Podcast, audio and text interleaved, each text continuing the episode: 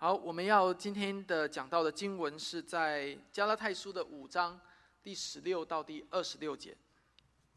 加拉太书五章第十六到第二十六节。如果你有圣经的话啊，请你翻开到加拉太书。如果你身边的人对圣经还不太熟悉，你可以帮他来找到这个地方。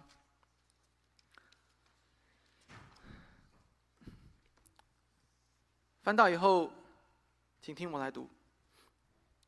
我说：“你们当顺着圣灵而行，就不放纵肉体的情欲了。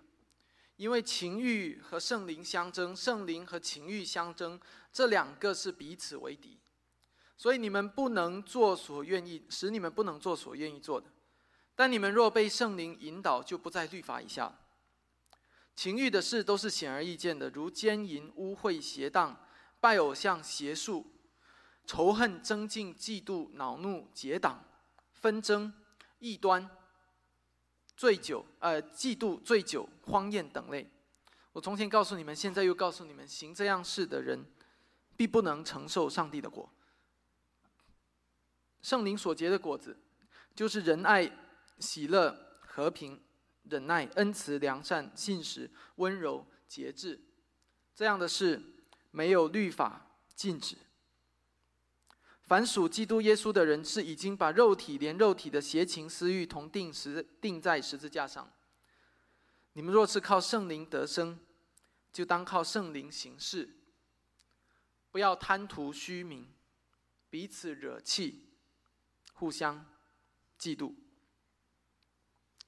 在过去的这几个月里面，我们一直在读加拉太书，可能给你的感觉就是加拉太书里面充满了理论。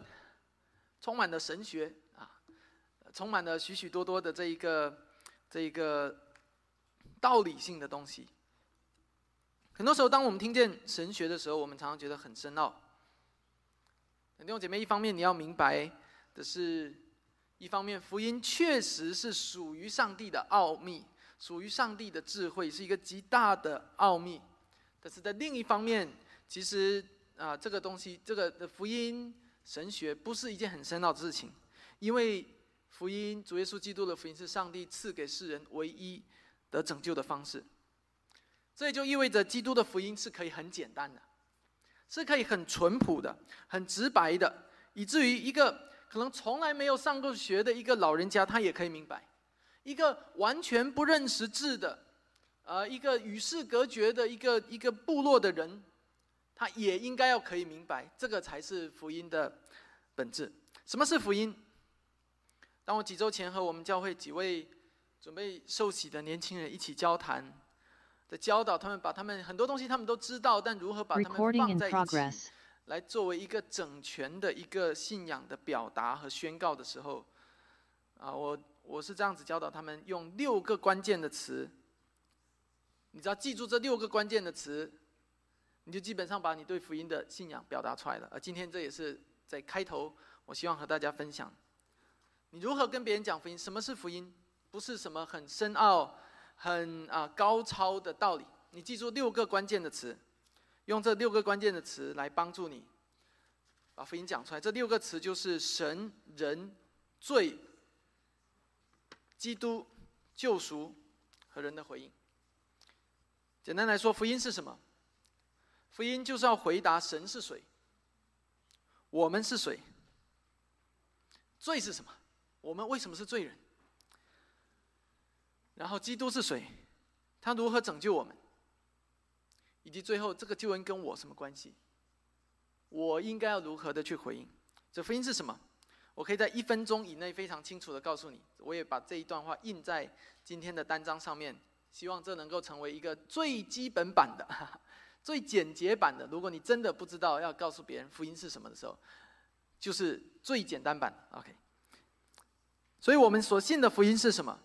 是上帝是创造主，他创造了天地万有。神是谁？OK，然后他按照他唯一按，并且按照他唯一的这个形象创造的人啊，只有人是有上帝形象的，所以我们是上帝创造的，我们背负了上帝的形象。我们本来理当敬畏他的主权，顺服他的命令。但是我们的始祖亚当犯罪，导致全人类堕落，陷在最终，以至于我们每一个人都是在最终所生的罪人与上帝隔绝，以后要进入永远的死亡。但是上帝爱他所创造的人，不愿意他们沉沦绝望，因此差遣他的独生子耶稣基督为世人来到世上。基督是完全的人，因此他和我们同职，可以担当我们的罪。基督是完全的神，所以他不犯罪，他有能力胜过罪与死亡的权势。最终，基督为一切信靠他的人而死，并且为他们复活，将永生赐给他们。今天，一个人要如何得到这个救恩呢？圣经告诉我们，这个人应当认罪悔改，并且唯独凭着信心归信福音。这就是一分钟传福音法啊，跟你分享，希望可以对你传福音有帮助。当我们不断在过去这个这段时间提及福音与律法之间的关系的时候，我知道一些有些弟兄姐妹可能会有点困惑啊，是加拉太人掉在律法的陷阱里，又不是我，我们又没有跑去行割礼，对不对啊？我们又没有被律法捆绑啊，呃，这个我们又没有守旧约的节期。那么既然如此，加拉太书和我们又有什么样的关系呢？是的，整卷加拉太书的焦点是聚集在福音和律法的关系上，但是从更加本质的角度上来说，是落实在因信称义，还是因行为称义这两个话题上。福音和律法的本质其实是因信还是因行为。所以什么是称义？啊，称义就是被判为无罪，对不对？当一个人来到上帝面前，他被判为无罪的时候，也就是他得救的时候。所以简单来说，因信称义，你当然可以理解成是因信得救，或者因信得生。而且呢，当一个人如果没有意识到他自己需要救恩的时候，他不会珍惜救恩。但是当一个人意识到我生命当中需要一个东西，需要一件事情，需要一个确据，一个外来的一个大能来拯救我的时候，那么现在有个问题来了，就是你到底想要通过什么样的方式得到这个救恩？你意识到你需要救恩，这是第一步。我们常跟一个人传福音，而且他他连自己需要得救他都不知道，他怎么会珍惜这救恩呢？而现在有如果有一个人他真的知道我需要一个盼望，一个救恩，那你要告诉他你要如何得着？两条路，到底是凭着信心，还是凭着行为？这个是加太书要处理的焦点，所以是的，我知道你不是犹太人，你也不是两千年前的加拉太人，你没有所谓的行旧约律法的问题，但是在我们的生活当中，仍然有很多类似于律法的问题来困扰我们，甚至来绊倒我们。所以有的时候，即使你信主了，在你的身边仍然会存在许多类似于律法主义的事物，这些东西可能是一种意识形态，可能是抽象的。可能是某一种的传统，某一种的历史的做法，一种具体的外在的形式，可以是各种各样的，而这些东西仍然有可能成为我们的啊这个这个桎梏，我们的枷锁。我之所以在今天讲到的开头来区分究竟是因信称义还是因行为称义，是因为我们今天的这一段经文从理论进入到了行为，来谈论一个人的行为。当我们听了许多的道理、许多的教义之后，保罗进入到一个非常具体的层面，就是那我们要怎么活？这些东西跟我们什么关系？我们应该要怎么活？我知道对一些来人来说，这个问题甚至比我们信什么更加重要啊！虽然这个啊，在这个问题上不一定说这个东行为就是最重要的，但是行为却是为什么会是有些人会觉得它更重要呢？因为它是看得见的、摸得着的。啊，听得到的，啊，是可见的，是具体的，所以有些人会觉得，嗯，这个更重要。但我要告诉你，这两个同样都重要。我们今天要特别来谈行为。呃，但当你谈到行为的时候，你一定要了解到一件事情，就是今天不仅仅是基督徒在谈行为，行为这个话题，全世界人都在谈。我知道一些异端，一些。圣经以外的团体，他们常常在竞争谁做的更好，啊，甚至陷入一种恶性的竞争，来竭力的用行为来笼络人心，来欺来欺骗人心，有时候就是陷入到了靠行为称义的这种的泥潭或者陷阱里面去。但即便是如此，仍我们仍然不能够否认行为是非常的重要，只不过我们对于行为的理解和那些异端、那些灵恩派或者那些亚米念主义者那些异教不同而已。圣经告诉我们，行为是信心的体现，也就是，信心在前，行为在后，而不是没有信心光有行为。今天这个世界很多人是没有信心光有行为，想要靠做好事得救，但这不是福音。所以，当我们来思考一个人要成长、要更上一层楼的时候，很多时候我们要知道的是，我们要从我们的认知开始改变。这就是前面我们所说的一系列的教义、道理、神学、理论。但是，最终要落实在我们的生命上，落实在生活里。这就是为什么保罗在许多的书信的结尾，会常常从教义的讨论转向基督徒生活的讨论。当我们一起来思考今天的。经文当中的教导的时候，我一直在思考，这个世界上有大概有那么几种人啊，不是很全的，但是大概有那种几种人。第一种人是只有知识，没有行动的，也没有情感的，所以这样的人呢，就很容易靠着知识来自大，来骄傲，啊，这是第一种人。第二种人呢，是只有行动没有知识的。没有情感，所以呢，在他的概念里面，就是这种人很容易陷入到律法主义里面去。啊，啊，一直做，一直做，一直做。啊，然后呢，啊，但是在做什么不知道。啊，很多的异教其实也常常陷到这里面去。啊，呃，今天的世上的人盲目，有的时候被人叫做空心人，常常陷到这里面去，只有行动，一直做，但是他不知道他为了要做什么，好像人生是没有目标的。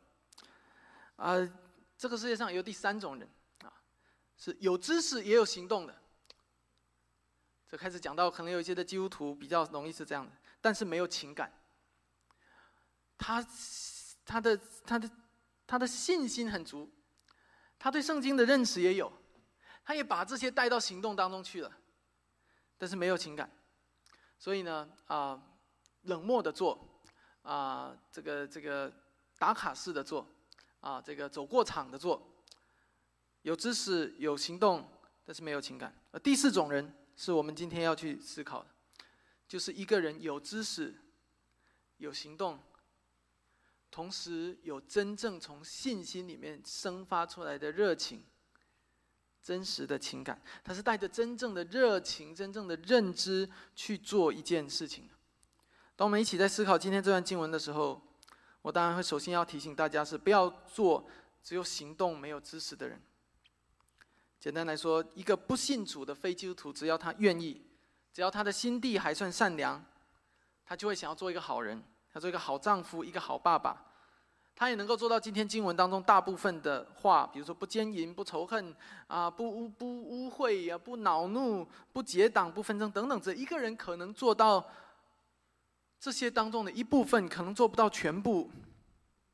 但是我首先要告诉大家的是，不要做只有行动但是心里没有知识的人。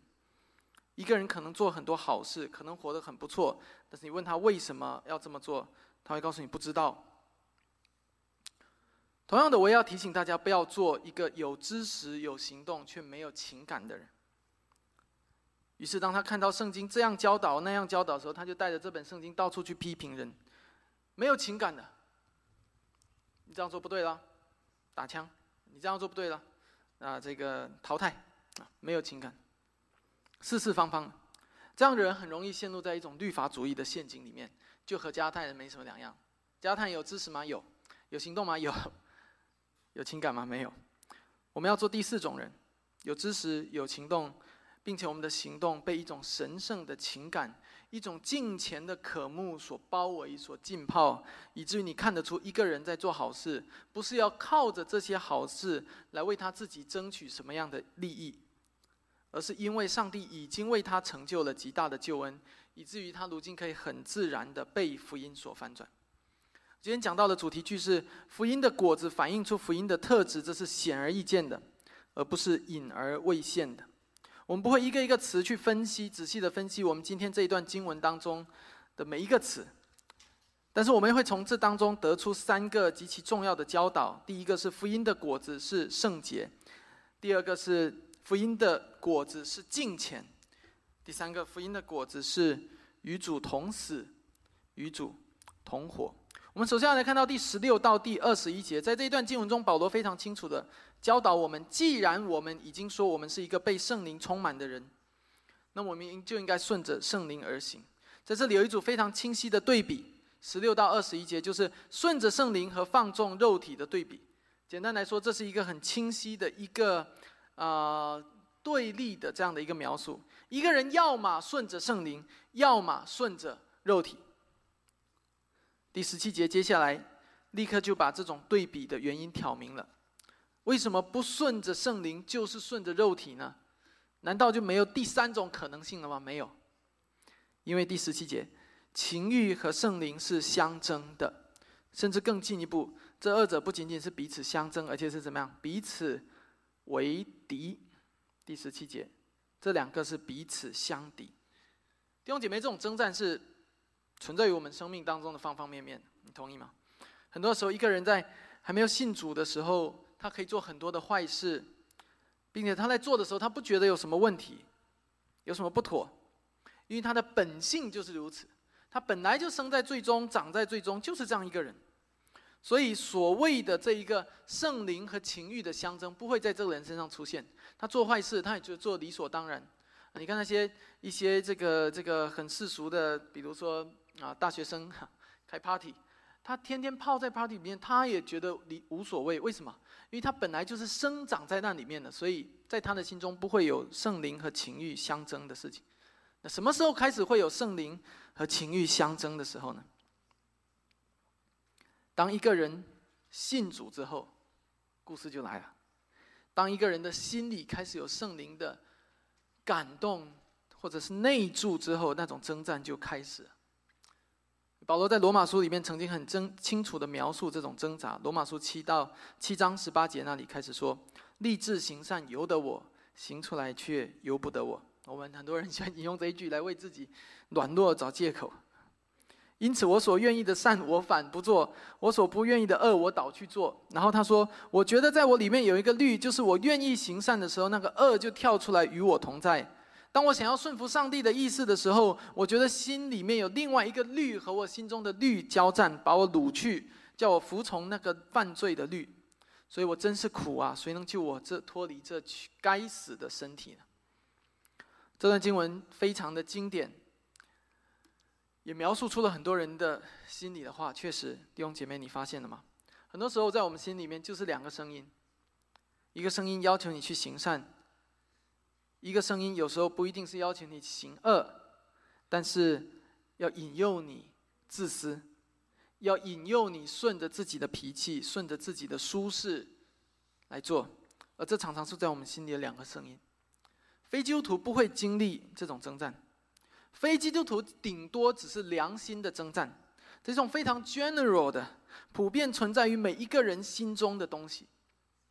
但是良心的能力远比圣灵要小。你可能经历过良心之间的挣扎，但是我要鼓励你，作为一个基督徒，你应该经历的，是一种与圣灵的感动之间的挣扎，并且最后你降服在圣灵底下。如果你真的在你的生命当中有这样的经历，你会对于什么叫圣灵的感动，会有一个更深的体会。曾经有一个基督徒弟兄。他有一个女朋友，这女朋友是一个很好的基督徒，很爱主，对他也很不错。但是尽管如此，这个弟兄心里却常常很骄傲，觉得他自己比这个姊妹要好，比这个姊妹优秀。OK，最后这种骄傲导致他们分手。分开以后，这个心里，这个弟兄的心里面就一直承受着一种圣灵的责备。每一天看起来好像更加自由了，但是心里面更加忧愁了。为什么？因为他的内心里明明知道，人家没有对他做什么对不起的事情，没有做什么错事，但是他却在做一件错事，一件上帝不喜悦的事情，就是他无止境的骄傲、自高自大，以自己为中心，以自己的舒适为中心。而这种圣灵的责备是极其强烈的。以至于过了两个月，这个弟兄最后承受不住这种圣灵在他心中的责备，他最后回到这位姊妹面前，诚心的向他道歉，甚至是痛哭流涕的向他道歉。在圣灵的责备下，他谦卑下来。其实，在这两个月当中，没有人去劝这个弟兄什么。大家说啊，本来他们不合适，分开就分开了，没什么特别的。但只有他自己知道，只有他自己知道到底原因出在哪里。只有这个弟兄自己知道，啊，完全是因为他自己的骄傲。弟兄姐妹，不瞒你说，这个弟兄就是我，这就是我和三妮之间的故事。我们今天常常很容易把顺服圣灵的引导，说成是一件很光荣、很伟大的事情。我们很容易把我们个人的选择套上一个圣灵的引导，然后好像这个选择、这个决定就会发光一样，没有人可以否认。但是弟兄姐妹，请允许我说，被圣灵引导的结果通常是非常痛苦的，甚至可能是充满泪水的。为什么？因为保罗在这里非常清楚的说，圣灵。和情欲相争，这两个之间彼此为敌。弟兄姐妹，我非常鼓励你要在圣洁和敬虔当中去寻求经历圣灵的带领。我并不是在告诉你一种非常空虚的、非常玄妙的、非常奇幻的、非常神迹式的灵恩的信仰。我乃是在告诉你，当你被圣灵充满的时候，你的内心会非常清楚。那不是一个神秘的体验，不是一种奥秘式的经历，那是一种非常真实的挣扎在你的心里。这种挣扎，就是按照我自己的喜好、我的脾气，我想选左，但是我非常清楚，如果按照上帝的心意，我本来应该选右的。这种挣扎。那弟兄姐妹，最后在经历了极其痛苦的挣扎之后，你最后做出了一个违背你内心本来想要做的选择，你最后选择了右。你最后选择了你头脑中所知道的，圣灵要引导你，上帝要所喜悦的那个选择，这个叫做被圣灵引导，也叫做顺服圣灵，明白吗？我非常鼓励你，应该追求在圣灵和情欲的相争里，去追求顺服圣灵的那一种的经历。就是按着你的情欲，你会做出一个不合圣经的选择。但是呢，你挣扎一番以后，顺服圣灵的引导，迫使你做出相反的选择。当你那样做的时候，你只有唯一的一个动机，就是我是一个基督徒，我应该讨神的喜悦，我应该活出一个在福音里顺服的生命，没有别的理由了。我做这个理由就是这个理由，对吧？做这个决定就是这个理由，因为你已经放弃了你在上帝面前的抵抗，你交出你自己生命的主权。回想一下你曾经与人所分享的见证，特别是那些你描述出来说那个是圣灵引导你的见证，然后思想一下，果真是如此吗？当然，这个时候可能有的弟兄姐妹会说：“啊，我明明就想做一件好事啊，啊，那我这个我心里自己的意念和圣灵的意念本来就是一致的，我又有什么征战可言？”OK，弟兄姐妹，你会发现人。心常常是非常狡猾的啊，所以才会在这种时候提出。那如果本来这件事情就对的，我又要做对的，那你又有什么话好说？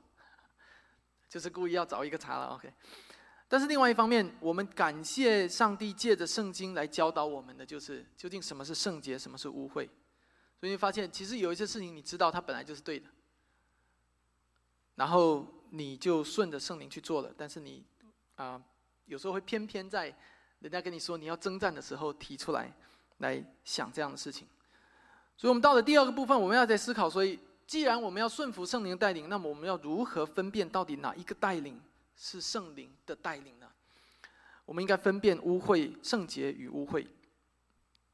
你要明白的是，如果你的心里有圣灵，圣灵一定会在你假装要做一件好事，其实是要自私。啊，为自己的利益而行的时候，责备你。你要知道，如果你心里有圣灵，圣灵是一定会在你行得不正的时候指责你。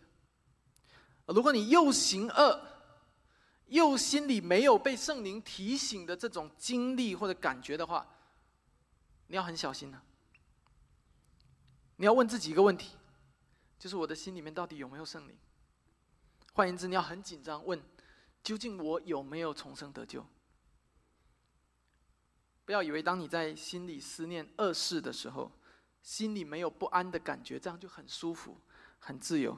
你要为此感到焦虑，甚至为此感到震惊，经历属灵的征战，最终经历属灵的得胜。感谢神，他没有把我们蒙蔽在无知当中，他借着圣经告诉我们什么是污秽，什么是圣洁，也就是我们接下来看到的，从十九节开始的，以至于。你不会在这个仇恨的时候，在恼怒的时候，在嫉妒的时候，你心里觉得没问题啊，对不对？这个怎么会是一个错事呢？你不会的，为什么？因为上帝已经告诉你，这个是情欲，靠圣灵的果子是在是在后面。上帝已经告诉我们，所以从第十九节开始，保罗说，情欲的事都是显而易见的，是很清楚的，是谁都能够明白的。换句话说，坏事就是坏事，没有什么好说的。谁都知道那些事是坏事，那究竟是哪些事呢？接下来一系列的词，啊，这些词我们可以分成四个大类。所以你如果跟着这个圣经往下看，就会看到，第前面的三个是和性有关的，奸淫、污秽、邪荡；接下来的两个是和拜偶像有关的，就是拜偶像和邪术。这两个是敬拜方面的罪，接下来有八个词是和社会生活的方面有关的。这八个和社会生活方面有关的罪是仇恨、增进、记恨、恼怒、结党、纷争、忌端、异端、嫉妒。最后两个是和纵欲或者说纵酒有关的，一个叫醉酒，一个叫荒宴。在这里，保罗说，情欲的事都是显而易见的，表明情欲的事最后都会显露出来。主耶稣基督也这样讲：隐藏的事没有不显露出来的，隐藏的事没有不露出来的。今天的世人常常以为，只要我的恶是行在暗中，那么就只有天知地知啊，你知我知。什么意思？就是只要不说出去，就不会有人知道。但是就连中国的古话里都有。这样的一句话叫做“没有不透风的墙”，还有另外一句话叫做“纸是包不住火的”，对不对？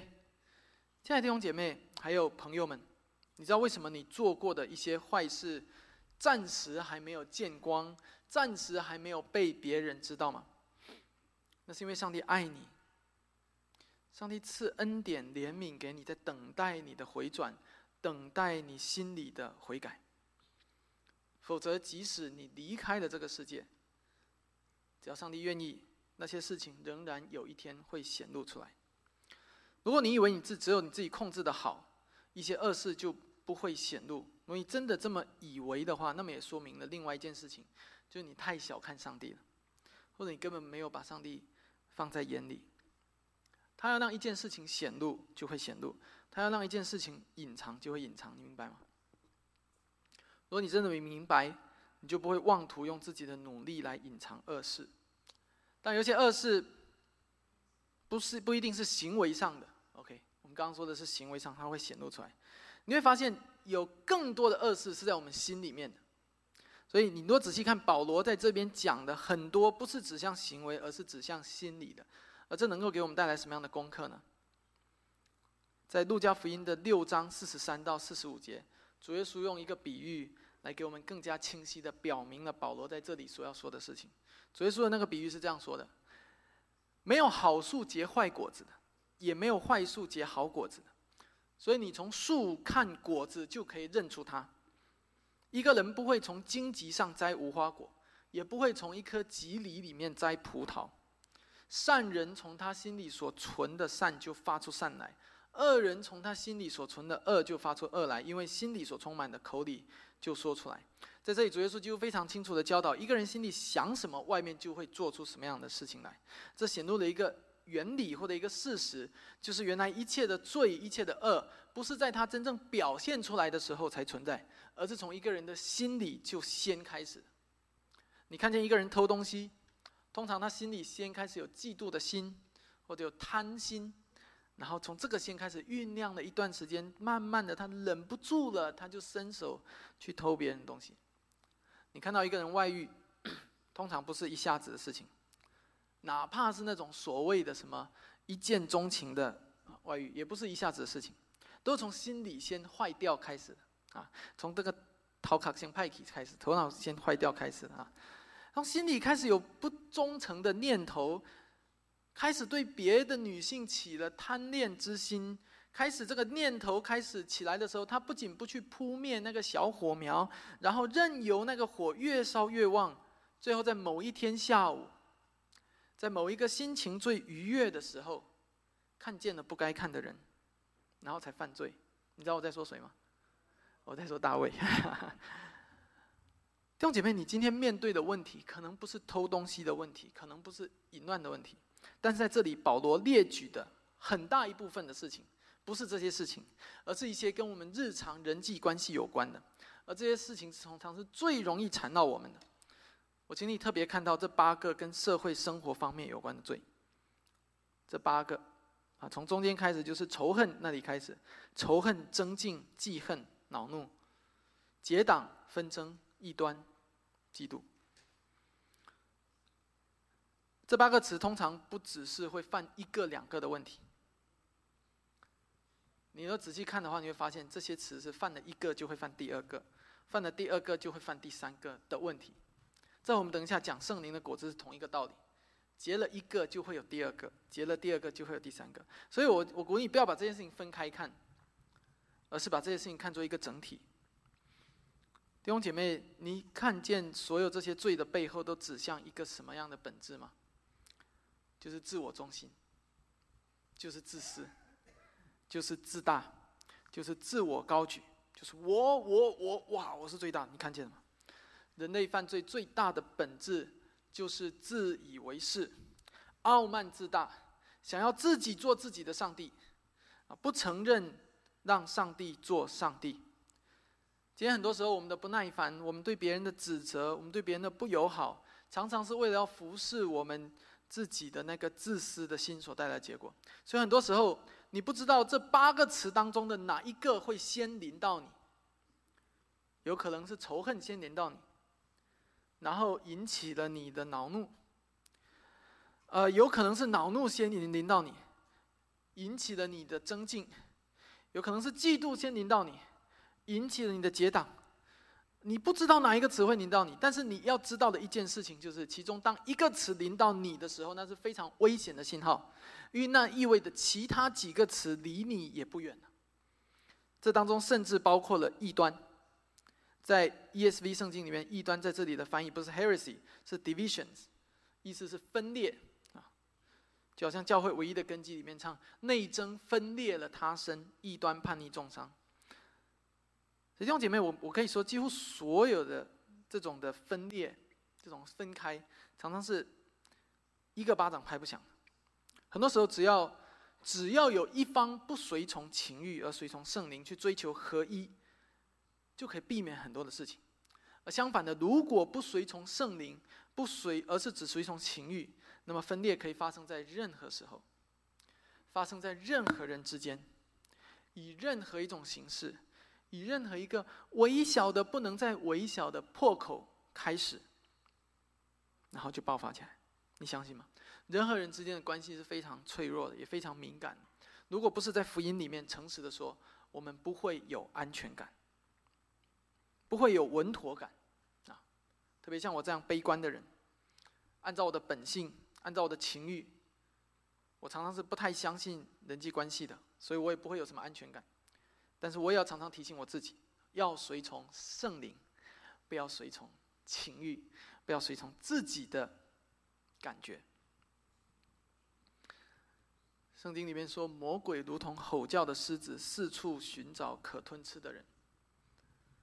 我很诚实的说，魔鬼也如同吼叫的狮子，四处在寻找可以撕裂的教会。所以真言的真言的教导是何等的宝贵。真言说，你要保守你心，胜过保守一切，因为一生的果效是由心发出的。你一生的果效，是从你的心开始的；教会的果效，是从我们众人的心开始的。这意味着我们众人都应该竭力保守我们自己的心，不是为了你自己的益处，而是为了集体的群体的这个盟约的共同体的益处，为了别人的益处。那弟兄姐妹，我实在是鼓励你要守卫、守护你心中的圣洁，捍卫基督为你所赎回来的、买回来的那个新造的样式，不只是为了你，也为你身边的人。我们要进入到第二十二到第二十三节，在讲完随从情欲的生命是这样那样以后，保罗开始提出一个非常鲜明的对比，就告诉我们：你们现在已经知道随从情欲是什么样了。现在我告诉你们，随从圣灵是什么样。二十二到二十三节是我们非常熟悉的 所谓的圣灵酒果啊，这个人们都很喜欢这些词，因为这都是好词，对不对？我们以前参加很多这种 youth camp 的时候啊。分组常常都要用这些词来分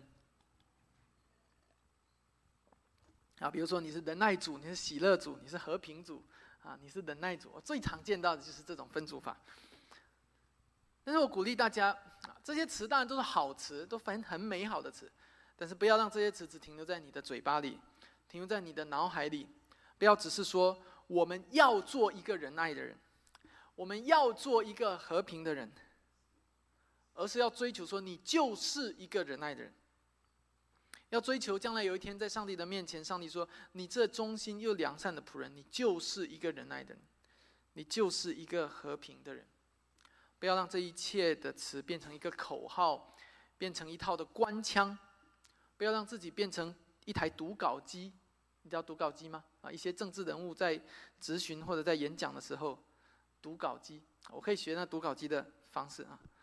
我们的目标就是一生要致力于追求仁爱、和平、喜乐啊！你叫良善啊！就就就我学不下去了，这个叫读稿机。OK，不要让这种的这种的虚伪反而成为一个很值得夸耀的一个事情，而是当我们学习谦卑的时候，学习这个这个谦虚的时候，甚至是默默的，没有人知道也不要紧的。用我们的一生去操练所有的这一些的果子，正如我在第一部分里面所说的，在这里也是一样的。圣灵的果子只有这九个吗？不是的，没有忍耐的果子，只有良善的果子，没有温柔的果子，不可能的。所以，我们今天的这个敬拜当中读的两段的经文，都跟结果子有关。你有没有注意到？第一段是诗篇第一篇，它像一棵树栽在溪水边，按时候结果子，那是一整棵的树。的生命的样子，主耶稣基督讲我是葡萄树，啊，你们是枝子，也是讲到我们的这一个生命像一棵树一样，要跟基督联系起来。那棵树是怎么样，结出来的果子就是怎么样。所以弟兄姐妹，我想要把这所有的这九个果子总结起来，用一个词来总结，来帮助你更好的认识。这个词叫做敬虔 （godliness）。敬虔，所有的这些词。保罗有说的，甚至保罗没说的，还有其他的，比如追求公义，对不对？啊，也是这个，也应该是圣灵果子。追求谦卑，这里也没有说，也是追求，也是圣灵的果子。所有的这些词总结起来，用一个词来帮助你记，叫做敬虔 （godliness）。你是一个敬虔的人吗？Are you a godly man？什么叫做敬虔？英文更好理解。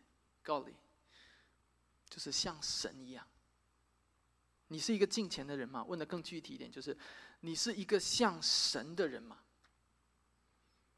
不要在这种时候假装谦虚，说：“哎呀，我只是一个人，我可不好意思说我像神一样。”弟兄姐妹，你要知道，当亚当被按照上按照上帝的形象样式造的时候，那句话什么意思？他就是像神一样，因为他是按着上帝的形象样式造的。换句话说，如果你说你是个基督徒，你的形象是被基督恢复的，那么，suppose 你本来就应该像神一样。这就是我们每个人应该追求的。所以，我们每个人可以问我们自己一个问题：我像神一样吗？我不是只说你骄傲自高自大像神一样，而是你所生发出来的那些的品行、那些的特性像神一样吗？仔细看看这些圣灵的果子，你会发现，一个顺从圣灵的人之所以会结出一个果子，是因为我们的神就是这样一位神。忍耐，因为我们的神就是忍耐，就是忍耐的本体。喜乐，因为我们的神就是喜乐的源头。我们神就是一个赐平安的神，所以我们应该活出和平的样子。他是赐平安的神，所以他赐下主耶稣基督，对不对？是神人之间能和好。他本来就是一位忍耐的神，他本来就是一位恩慈的神、良善的神，所以他蛮有恩典、蛮有怜悯，给以色列人时间，也给今天这个邪恶的时代一些时间，等世人悔改。他是信实的神，所以他成就一切所应许的。他是温柔的神，他是节制的神，所以他对心灵忧伤痛悔的人常常蛮有怜悯。他救护一切寻求他的人。圣灵所结的果子之所以是这些，是因为圣灵三位一体的第三个位格，乃至于整个三位一体的上帝就是这样一位神。而这样的事情没有律法可以禁止，因为律法在上帝之下，律法在圣灵之下。律法是上帝所设立的，因为所有一切圣灵的果子是在律法之上的，是超越律法的，因为上帝是超越律法。律法只能禁止一切的恶，但是唯有上帝可以彰显一切的善。弟兄姐妹，我们很喜欢说，在我们信主之后，有圣灵内住在我们的心里面。那我想，当我问下去，我们每一个人。当我问你的说，你真的是有圣灵内住的时候，你当然会说是的。没有一个基督徒会对此有疑问，因为你如果对于你有没有圣灵内住还有疑问的话，那么其实是在说你不确定你是不是一个基督徒。所以没有人会说圣灵，我不知道圣灵有没有在我里面。但是我如果问你是一个，如果我问你是一个圣灵内住人吗？我想每一个人都会说是的，我是。但是如果我问你是一个像圣灵一样的人吗？你是一个像神一样的人吗？你会怎么回答？追求金钱，追求 godliness，追求像神一样，这从来不是一个建议，而是一个命令，是一件追求理所应当在每一个基督徒生命里应该发生的事情。追求金钱，如果你很少思考过这个问题，我鼓励你从今天开始。和我一起来思考这个问题，我们一起追求敬钱。我最近在看一本书，叫做《敬钱人的素描》。在这本书的作者啊，这个汤姆·华森，一个也是一个清教徒，他在书的一开头描绘什么是敬钱。他说：“敬钱是上帝在一个人身上留下的神圣印记，是上帝在人身上的工作。借着这一个工作，一个从一个人从属肉体的人转变成属。”灵的人，在第二部分的结尾，我们要通过啊这个二十二到二十三节这圣灵九果来总结出三条，我们可以在实际生活当中具体的应用。第一个，一个敬虔的人，追求合一，寻求和睦。一个寻求敬虔的心，常常是一颗喜爱和睦、追求合一的心。这并非意味着我们在真理面前。在是非面前，要选择模棱两可，选择颠倒黑白。但是在另外一方面，如果你仔细检视保罗在十九到二十节书那边所说的情欲的罪，再在这边说二十二到二十三节圣灵的果子，你会发现这其中许多的词都与合一、寻求和睦有关。十九到二十一节那边的这个这个方面的词，包括了仇恨、争竞、恼怒、结党纷争，这些都是和这个主题有关的。在这个圣灵九果里面，包含着和平、忍耐、良善、温柔、节制，这些都是和这个主题有关的。弟兄姐妹，你会看见追求合一与和睦是如此的重要。事实上，这也是上帝在整本圣经里一直向我们体现出来的心意。当主耶稣基督离世的时候，祷告的时候，他祷告的是什么？父啊，求你使他们都合而为一，正如我和你圣父与圣子之间的合一一样。耶稣教导着说：“你们要彼此相爱，众人就能因此认出你们是我的门徒。”当我们说一个被圣灵充满的人，是一个追求合一、寻求和睦的人的时候，我们每一个人都应该问自己这样的问题：是的，我们要与罪征战，没有错；要与不敬钱的事情征战，要与那些顺从情欲的事情征战，这些都叫做征战。征战，哈，fighting，听起来不和睦。没有错，这些我们要做，但是另外一方面，我们是否在一些的时候是举着真理的牌子，却顺从我们心里啊这个内心的情欲，我们自己的血气，我们自己的脾气？弟兄姐妹，我一直提醒我们每一个人，我们都要很警惕，因为我们的心常常是很狡猾的。OK，我们会为自己找许多好听的理由和借口来为自己辩护。求主帮助我们，教会是圣洁的，但也是合一的。合一需要我们每一个人都存谦卑的心，都存敬虔的心。合一需要我们结出忍耐的果子来彼此接纳，结出节制的果子来控制我们的舌头，控制我们所出的一切的话。第二个应用，敬虔人心存良善、忍耐与温柔。你知道，一颗追求敬虔的心，常常是柔软的。你知道什么是柔软吗？柔软的物体常常有一个用途，就是可以吸收一一些的强烈的撞击。OK，所以比如说这个水是柔软的，所以当一个人从三米的跳台掉下来的时候，他不会受伤，是因为那个水是柔软的。他如果是地板就完蛋了。为什么在运东西的时候，呃，运一个玻璃、运一个杯子，周围要加很多软的东西，海绵啊、泡沫啊一点，因为那些东西是软的，OK，可以防震。可以防止磕碰，会吸收那一个碰撞带来的力。你知道一颗柔软的心是什么样吗？我这么描述，我我我盼望你能够明白。它是能够接收不同的方向、不同类型而来的攻击和挤压，而这是我们每一个人都值得操练。当然，这和每一个人的内心那个柔软度到底多高有关。但弟兄姐妹，你相信吗？当一个人的心越坚硬的时候，他就越容易受伤。当一个人的心越坚硬的时候，在他身边的人也容易受伤；当一个人的心越柔软的时候，就越能够吸收各样的撞击，自己也越不容易受伤，而他身边的人也会有多一点的喜乐。这些分享是给我们每一个人，我们一起共勉，包括我自己。啊，如果我们真的爱我们身边的人，我们自己变得柔软一点，我们身边的人也会喜乐一点。主耶稣，主耶稣说：“我的心里柔和谦卑。”你们当负我的恶，学我的样式，因为我的担子是轻容易的，我的恶是轻省的。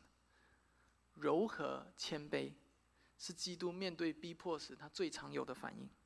弟兄姐妹，你一定要明白，当你的心越是充满刚硬的时候，你会活得越来越累，越来越辛苦，越来越没有安全感，因为你的心刚硬。当你的心里越是追求活出圣洁的果子，仁爱、喜乐、和平、温柔的时候，你的心会越来越有平安和喜乐。为什么？因为你把自己完全交托给上帝，让基督的福音在你的生命里做主，让基督的福音遮盖你生命里的不足。没有关系，我就是这样的人，但是我的基督是伟大的，基督的恩典是足够的。第三个。敬前人用敬前赢得尊重。今天很多人渴望赢得别人的尊重，世界但是世界上的人常常用各种各样的方式。你从这里走出，你走到这个大街上，你看人们如何赢得别人尊重。有的人可能是依靠学历，有的人可能是依靠职位和职称，有人可能依靠官位。所以有一句老话叫“官大一级压死人”啊，因为为什么？他用官位来压人嘛。OK，有的人靠钱。啊啊，这个在寺庙里面最常见啊！你捐十万，他捐二十万，哇！有人依靠一些成就和贡献，有人依靠一些计谋，一些小聪明，但是一个真正敬钱的人，是会很自然赢得别人的尊重，不是依靠这些。我我分享我的奶奶的见证，是我啊，她已经过世啊九年九年了，OK，啊。她在我心中是一个极美好的见证。她到晚年的时候，她的眼睛几乎是全盲的，好像是看不清楚。她那个看不清楚是渐渐的看不清楚，就应该叫白内障，还是也有也有其他的病，就好几个眼疾混在一起，所以没有办法治。呃，他他他都要靠摸的这样子啊，所以他常常打翻杯子啊什么的。啊，但是我们大家都叫他电脑啊，为什么呢？因为他很会背圣经。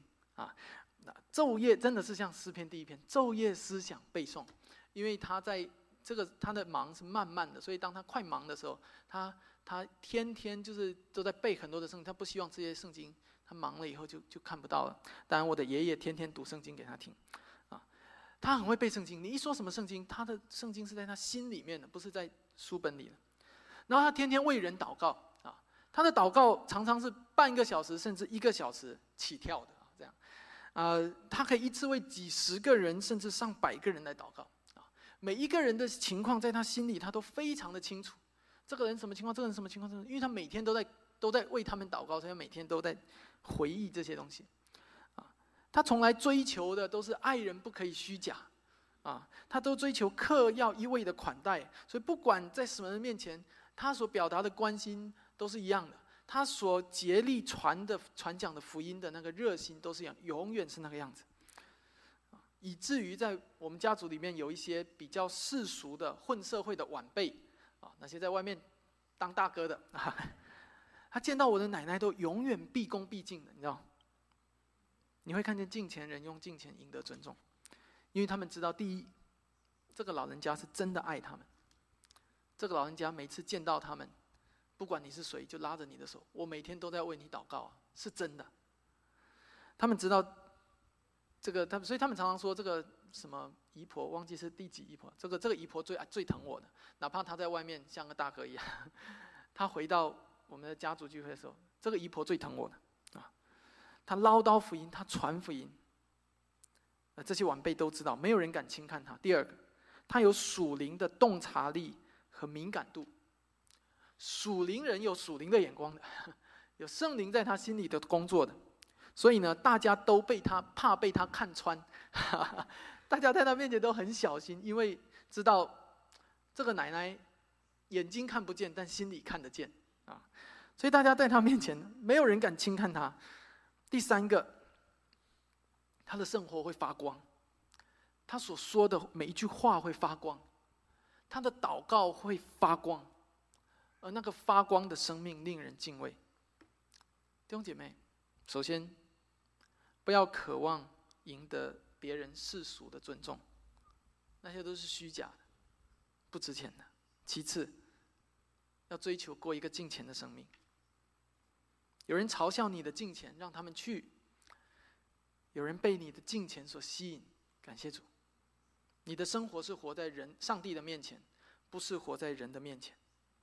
慢慢的，人会越来越敬重你，不是因为你有什么世俗的成就，而是单单因为他们在你的生命里看见了基督，看见了基督的荣光，看见了福音的荣光，是基督吸引他们，不是你吸引他们。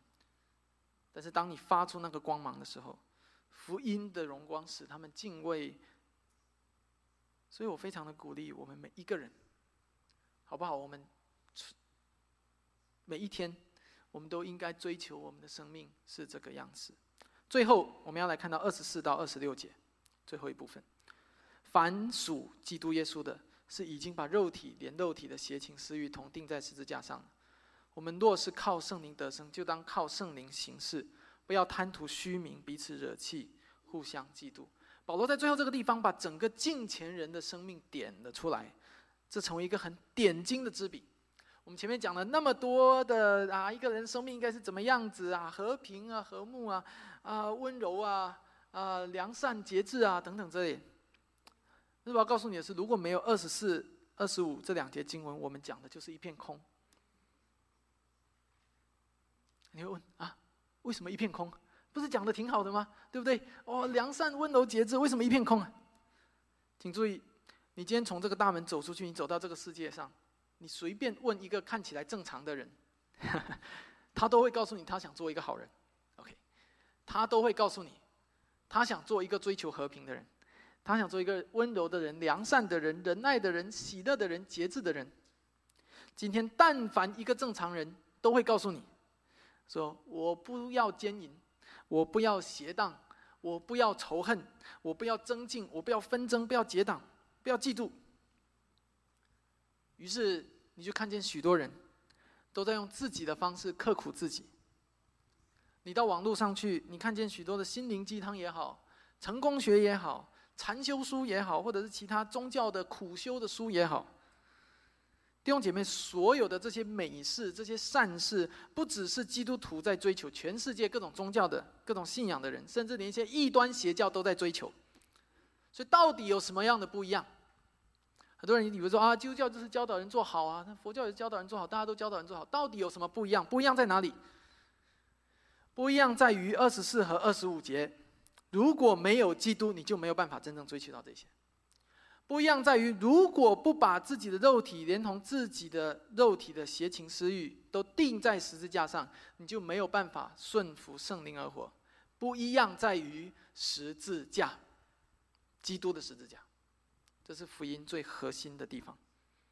原来人依靠罪对抗罪，不是依靠自己，不是依靠自己的自律、自己的决心、自己的意志，不是虐待苦待自己就可以对抗的。因为我们早就已经败在罪的面前，败在自己情欲的面前。所以，为什么最后这两节是如此重要的点睛之笔？弟兄姐妹，你渴望活出一个敬虔人的生命吗？我刚才所说的描述的那个生命那样子，你渴望活出一个会发光的生活吗？你要知道，不是你自己会发光，而是在你里面的福音会发光。你要明白，如果没有寻求基督的十字架，如果你不把老我钉死在十字架上面，你就永远不会靠圣灵得生，靠圣灵而活，靠圣灵行事。这个世界有许多的苦修主义。许多厌世的说教，许多的看破红尘的教导，人们告诉你，你要豁达，你要看破；人们告诉你，你要自律，你要修炼，或者人们告诉你，你要效法某某人的这个慈悲的榜样，你要遵守某某的戒律，或者你要遵守某某的律法，或者人们告诉你。要顺服、顺从你自己的本心，你做自己就好。或者人们告诉你，你要多做善事，你要多献爱心，多追求和平。弟兄姐妹，所有的这些都不是福音的本质，也不是基督教的本质。福音的本质是什么？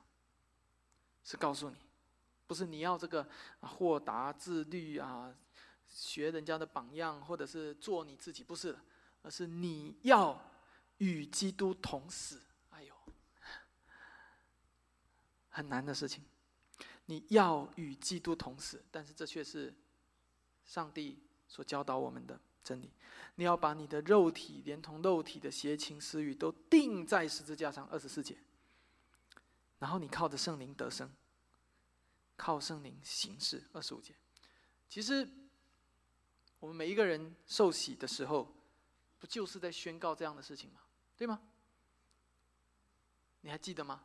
你其实宣告过这样的事情。